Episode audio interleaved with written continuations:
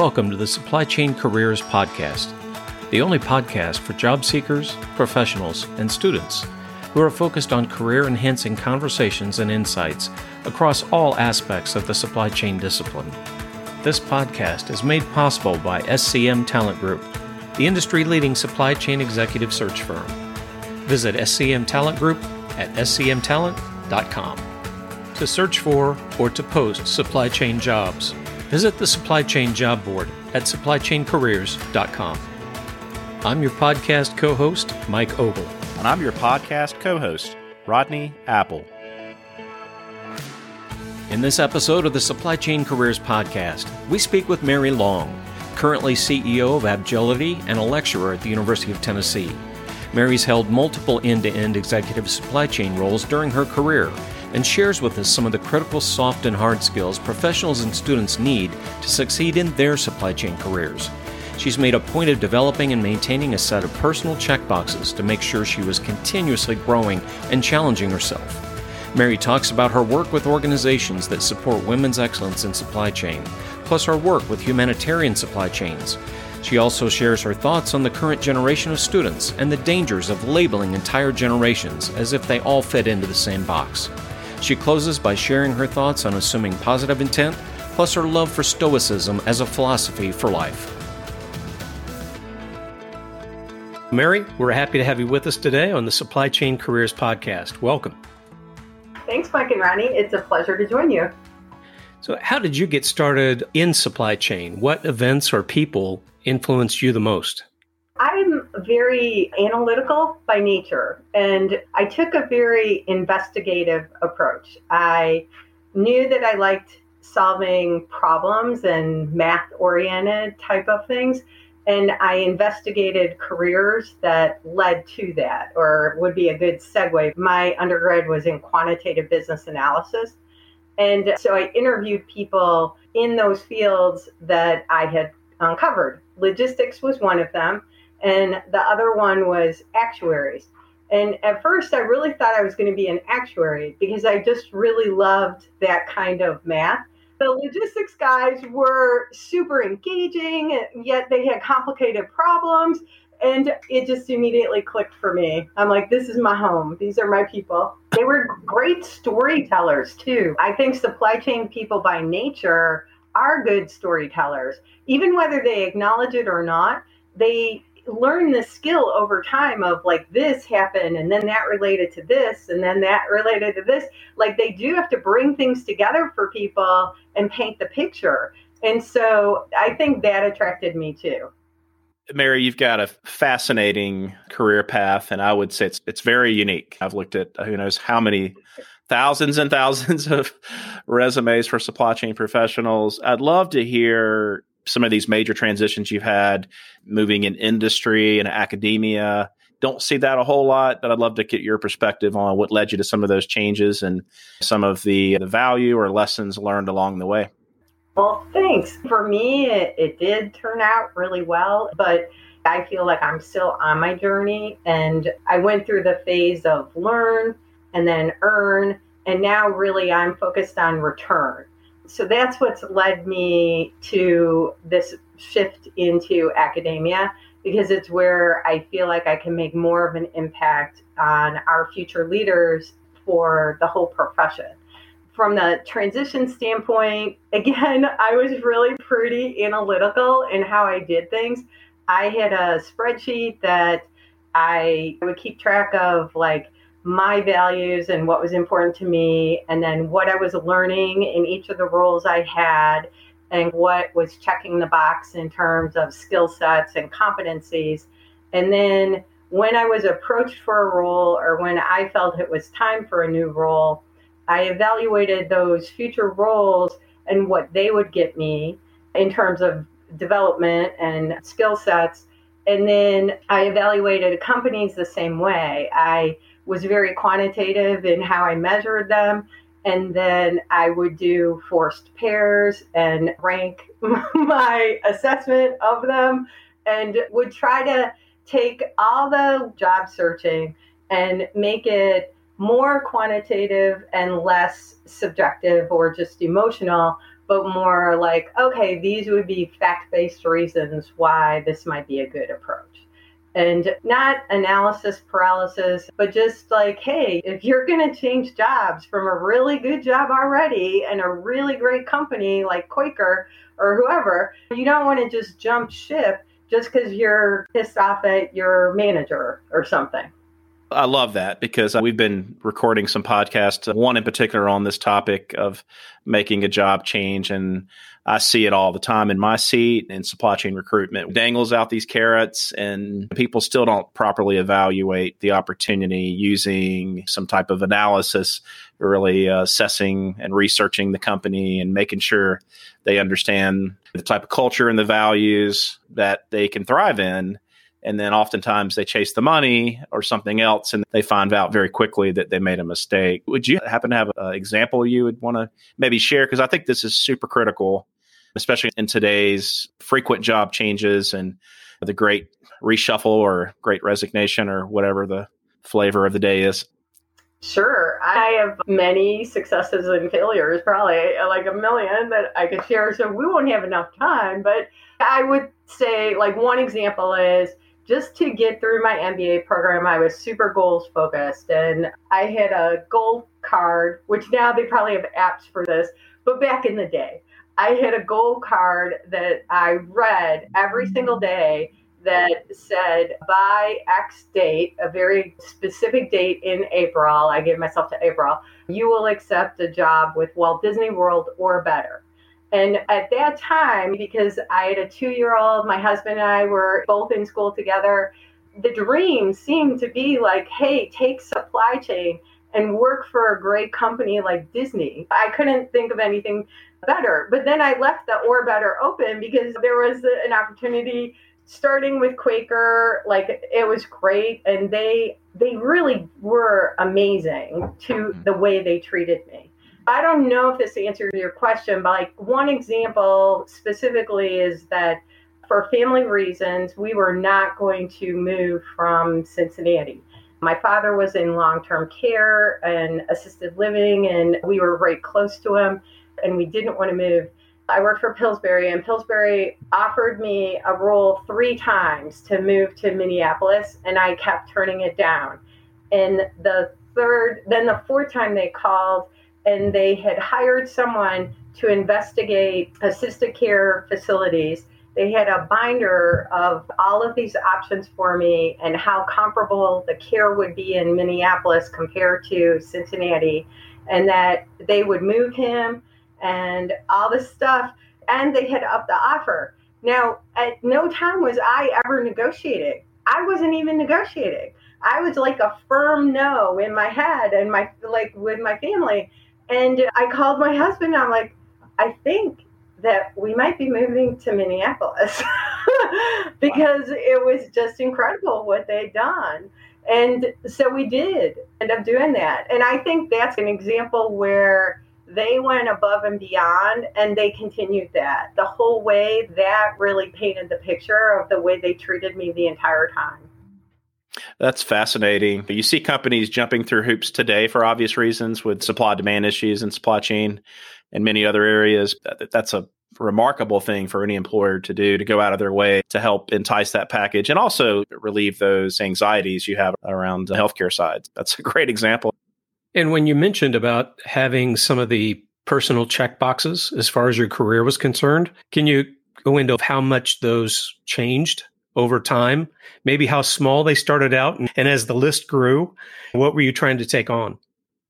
That's a great question. At first, I was doing things about logistics and supply chain focus. Have I negotiated freight rates? Did I get to run a bid? Did I check the box on things that you could do, activities more, I would call it. And then over time, that became did I have direct reports? Did I have teams of teams, not just individual contributors, but did I have people who ran areas, operations, and then had to get them all to collaborate together, like engineering with logistics, with the supply chain systems, teams, different teams, and get them to try to see each other's world and come together for a common purpose. As I'm evaluating things now, it's more will it teach me things about private equity and venture capital, investments within supply chain, with still the goal of my personal mission of making a difference in our profession and in the world. And will it offer opportunities to advance people, to help lift people up? I think that was a really great perspective on how those check boxes change over time. And you've also been very involved in Awesome, a great group that's having an impact on women getting into supply chain and being able to advance their careers in supply chain. Can you tell the audience about the group and its work and how others can get involved? Sure. Thanks for bringing that up. Awesome is close to my heart. It stands for Achieving Women's Excellence in Supply Chain Operations, Management, and Education. What Ann Drake who is the founder, what she observed through her own personal experience, and then what really collectively a lot of us also experienced is that it can be lonely out there when you're trying to find a path. There are a lot of leadership books written about those things, but having someone who can be a guide and talk to you about that, or just to be a sounding board and help you that kind of network didn't exist really. I was a woman in supply chain. My first CSCMP conference, there were a thousand people. There were a hundred women, and there weren't a lot of executive women. And not that I didn't have great mentors all over the place, but being able to have some people that you could go to where you can ask those kind of questions, and that then you can also help others so it's both ways. It provides a network for executive women, but it also is oriented toward helping make it easier for people coming up the ranks. So I would say to get involved would be to go out and hit the website, awesomeleaders.org. There is a process for applying to membership, and I'm not a part of that, but there are criteria that you have to meet, but there's also content that is available for everyone. So if you're interested, I would definitely hit that website. So, Mary, uh, shifting gears here a bit, we touched on indirectly some skills. You mentioned early on highly analytical and enjoyed math. I've seen a shift over time with skills, competencies that are required to be successful in supply chain. I'd love your perspective on that, how to straddle the boundary of working in industry and academia, but also factoring in the last, what, two and a half years, pandemic, lots of disruptions. You heard the term burnout quite a bit and people shifting around do you think it takes today to be a successful supply chain person, factoring in these elements and rapid advancement in technology, automation, things like that? All the news makes it seem like it's a really different world in supply chain now than it was. And I think definitely with all of the technology challenges and also all the disruptions that we couldn't even make up this kind of stuff that's happening to us. But the same thing that I looked for back 10 years ago, 20 years ago, the same thing I looked for applies now. And that is people who are even keeled. In supply chain, your highs can't be too high and your lows can't be too low. If you let all this chaos and disruption really bring you down, and then you can miss the opportunities, like the obvious opportunities for you and your team and your company that are sitting right in front of you because you're too sucked down into the weeds. You have to be able to not let that happen to you. And at the same time, you can't be the person who, when something great happens in supply chain and we save millions of dollars for a company, you can't be the person who's trying to take the laps for that all the time and not giving contribution and credit to colleagues and others because it's those other areas marketing, finance, sales you're going to need them as you go forward. I saw too many people try to be like, I win and you lose, and that just did never work. And then I would say another characteristic is just being curious. Our problems are not written in a book with a prescribed answer to say, hey, go to page 95, and that's where it tells you how to do total delivered costs for your business. You have to figure it out. And um, if you're not naturally curious and you don't like solving problems that aren't clearly defined, if you hate ambiguity, then maybe accounting would be better. And then this is a funny conversation I had once with a group. They had a longer list of what they looked for in people. And they asked me this question like, what are characteristics that are really impactful for supply chain leaders? And I said, from a Domino's perspective, what we looked for were people who were smart and nice. Because if you're only one of those, if you're only smart, then you can end up doing all those other bad things. But if you have a combination of both of those, then you balance out with being able to solve complicated problems, but also work it through people, which is exactly what supply chain is all about. And are there any hard skills that you think deserve a little bit more emphasis these days?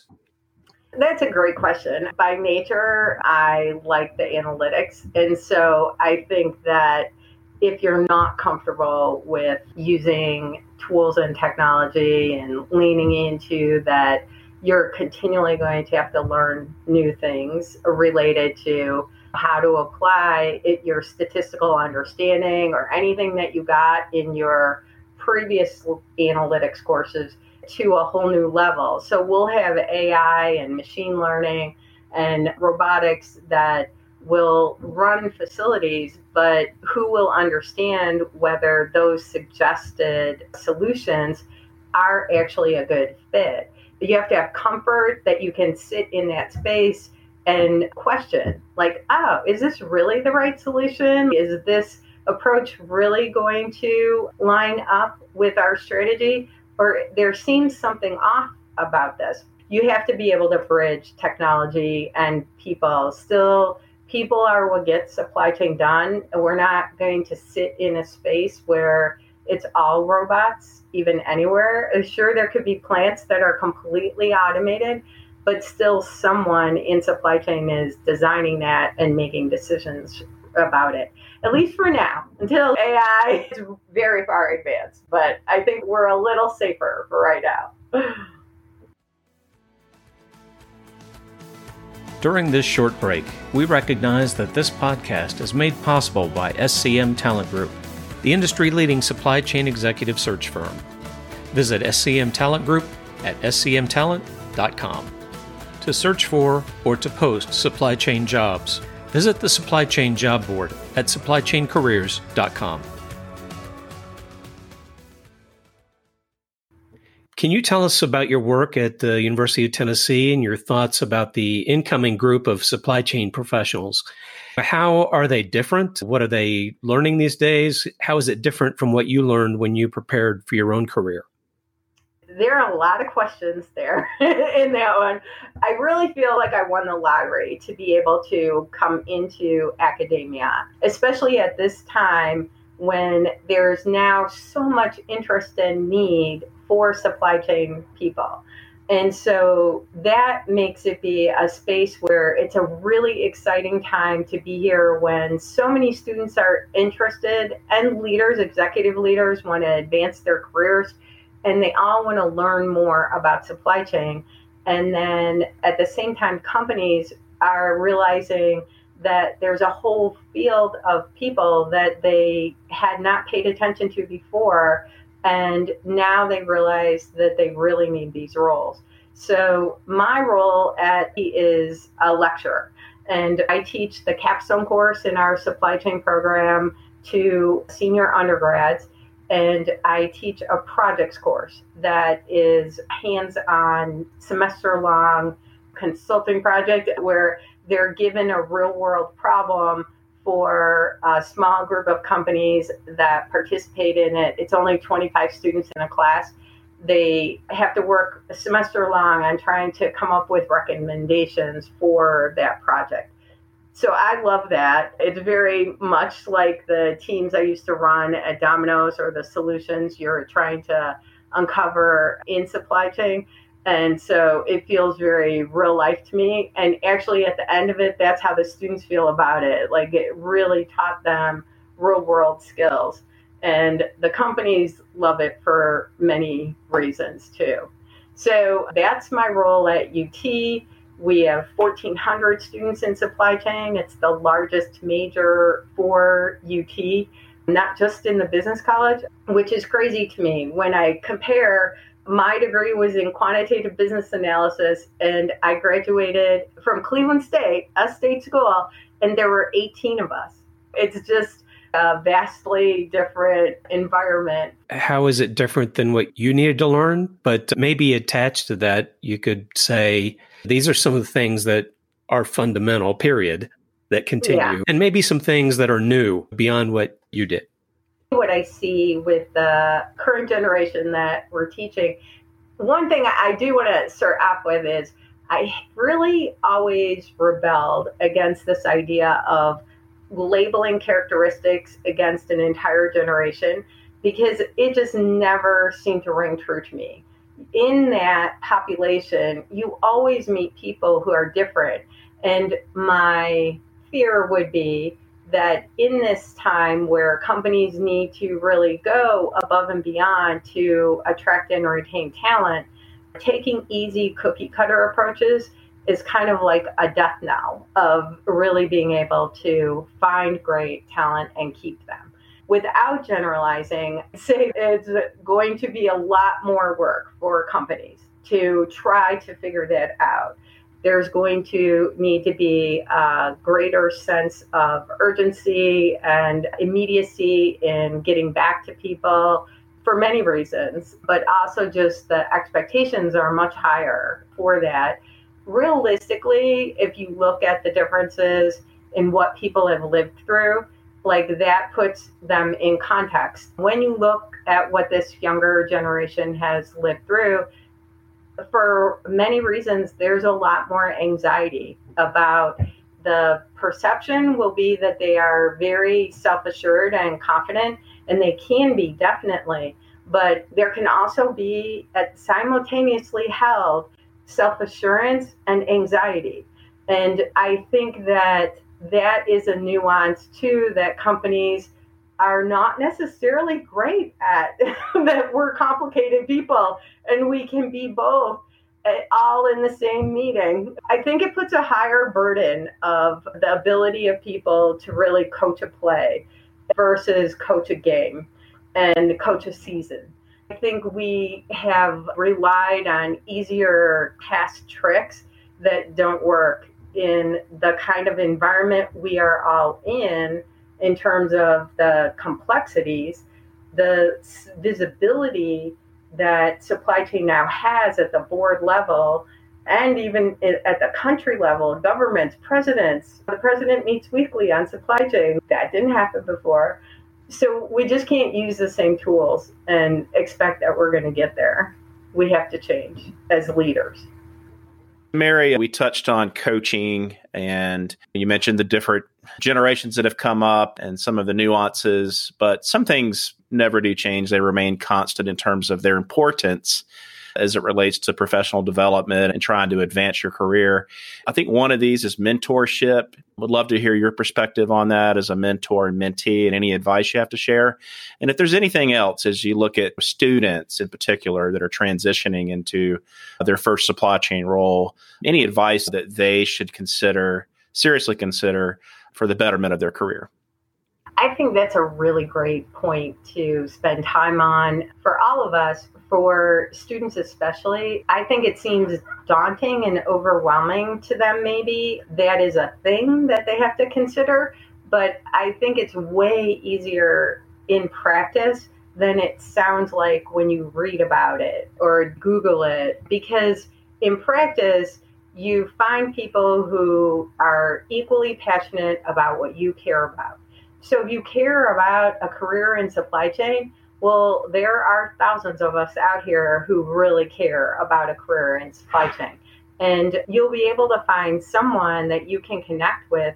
My avenue for finding a lot of my mentors happened to be CSCMP they had sponsored me for a scholarship in college and wow, that $1,500 paid back in spades for that because I, I, ended up volunteering a ton. And then they gave back to me because I met people who coached and counseled me. It was much more casual. But then I did participate in a formal mentoring program through CSCMP where I was a mentor and that evolved and i've learned it's like the classic thing of i learn more from the people who i have mentored than i feel like i even contribute no, that's great, Mary. And I know what you mean, especially in today's world where there's so much change, it's nonstop and disruptions. It's crazy out there, especially yeah. for folks getting in their first job and they're dealing with more stress and anxiety than a lot of people that grew up before them in supply chain. Was there anything else that you wanted to call out beyond mentorship as folks transition into their first real job? In addition to mentorship, I think this has evolved for everyone. The way that I found most productive to look at it is to think of it more as a chorus, that you have multiple people they have different voices that they can give to you different roles that they play you have many people. You don't just have one mentor that is uber important in your life. You have many people that you can reach out to. And it's easier with social media and with things like LinkedIn and everything to just stay in touch with people and shoot them a message and check in with them. Also, it's just fun. It is as part of that storytelling part of supply chain. I have heard some of the best updates ever how people have navigated through some of this crazy that's happened. Yeah, that's a great point. Setting up and establishing that network. You mentioned earlier, people have, for some reason, this fear of, oh, I've got to go out and talk to somebody at the executive level and get this formal mentorship relationship set up. That's one way to do it. But as you mentioned, simply getting out there and building a network of folks that can offer different perspectives and bounce things by and help you solve those problems. So thanks for sharing that. Mary, you've also had board level involvement in a supply chain associations, and you've had a mix of other volunteer and paid roles as well. Why is it important to get involved in all these types of roles, both for your own career and for others that are trying to advance their supply chain careers? Being able to impact at a broader level is why I've been attracted to the board roles through professional associations like CSCMP or sitting on AWESOME's advisory board or the American Logistics Aid Network. I also sit on their advisory board. Each one has taught me in the past or is teaching me different things about how you connect our supply chain profession and skill sets and competencies to make a difference to the world. So with AWESOME, it's advancing women. With ALAN, it's disaster relief and focused on humanitarian supply chain efforts. And that is synergistic to the role at UT in terms of educating and academia because those experiences on a board role relate to what some of the students really care about too is how to find a path that you can make a difference in the world. Being able to show them things about disaster relief and how that connects to supply chain, it all ends up going in the same direction. And then personally, to solve more different puzzles to put together that I find personally really interesting. And I'd say where it's taken me is into learning things about the role of private equity and venture capital in supply chain that I had not really thought of when I was an analyst at Campbell's or Quaker. And so uh, learning new things keeps me interested and curious. I guess it's just that whole curiosity thing. I like it from that standpoint. What I see is there's an accelerated growth in companies who are realizing that they need to have supply chain as part of their board competency. They got away with it before and they didn't have it, but now companies are realizing that, hey, actually, nothing ships if we don't have someone with supply chain understanding. So, wow, like our whole business is in jeopardy if we don't know how to do this or cannot get better, like a clearer line of sight to it. But if it's the lifeblood of your whole business, you are all of a sudden going to elevate the need for that kind of board level input in a supply chain role. And Mary, do you have any advice for folks that may want to pursue a board position, whether it's advisory or whatnot? From my experience so far, it has really just been still very network oriented. It's who you know and whether they know you're interested in that kind of thing. For some people, that can seem exhausting to do. And trust me, I don't make it a day job to go after that. I've decided to focus on the ones that I really care a lot about or where I have a strong connection with that CEO and I feel like I can make a difference. I did get really good advice from my mentor at Campbell's. She is on a few very big companies that are publicly traded, and we meet occasionally when I get back to New York City. We'll go out and have coffee together, and she gave me really good advice about that whole journey. She pointed me toward resources that were available if you were curious to find what skills that are needed from a board position.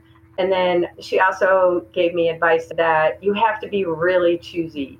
You don't want to just jump into a board role because you want a board role. That's absolutely the worst thing to do because you can get yourself into a position where that was not the right board to be on at all. And these are longer term commitments. So I thought that was really helpful. She gave me very specific examples from like her own experience of like how you navigate that. So I would say it's like the way I started with that whole investigative approach.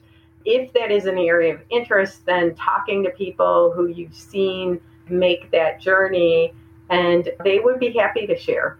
Great advice. Thanks for sharing. Speaking of advice, you've shared a lot of great advice today, Mary. Is there anything that, uh, if you reflect back in your career, that you would call out as some of the best career advice that you've received that you might want to share with the audience?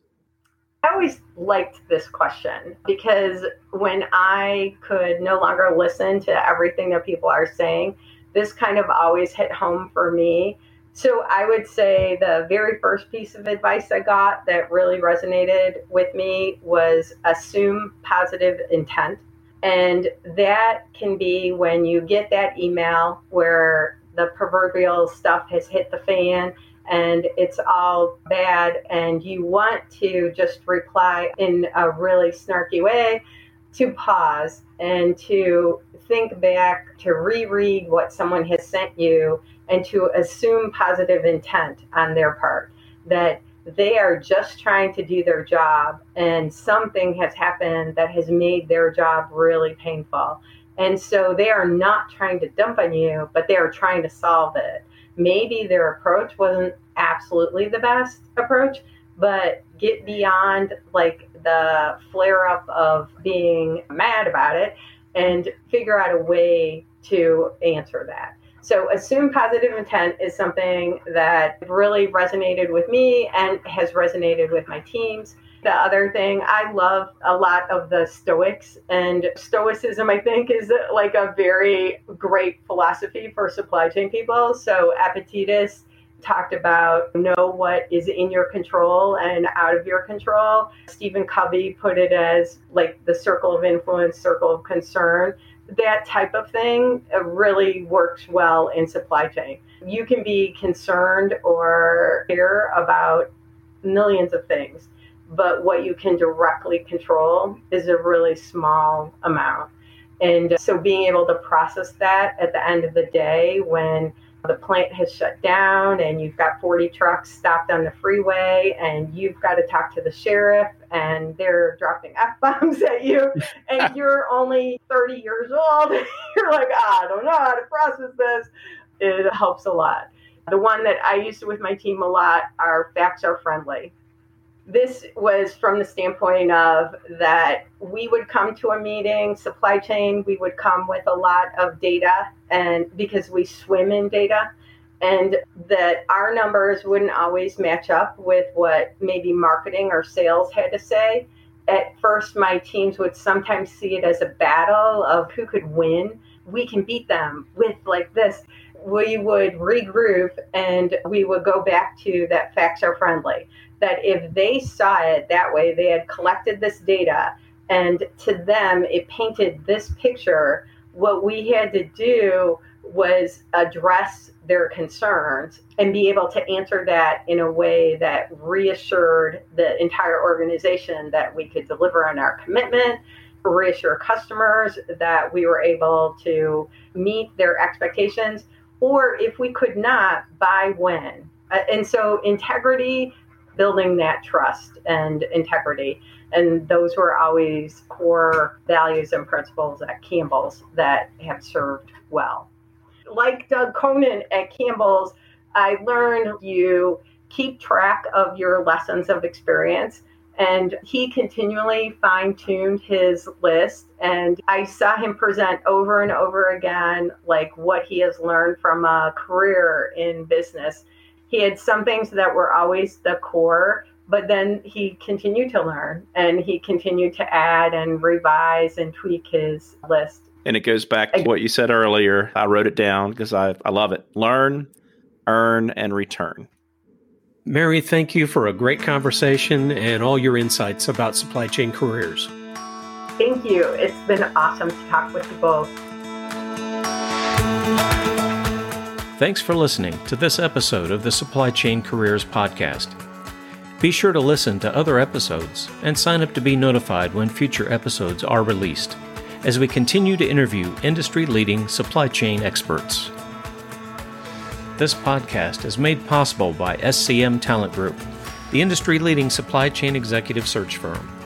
Visit SCM Talent Group at scmtalent.com. To search for or to post supply chain jobs, visit the Supply Chain Job Board at supplychaincareers.com.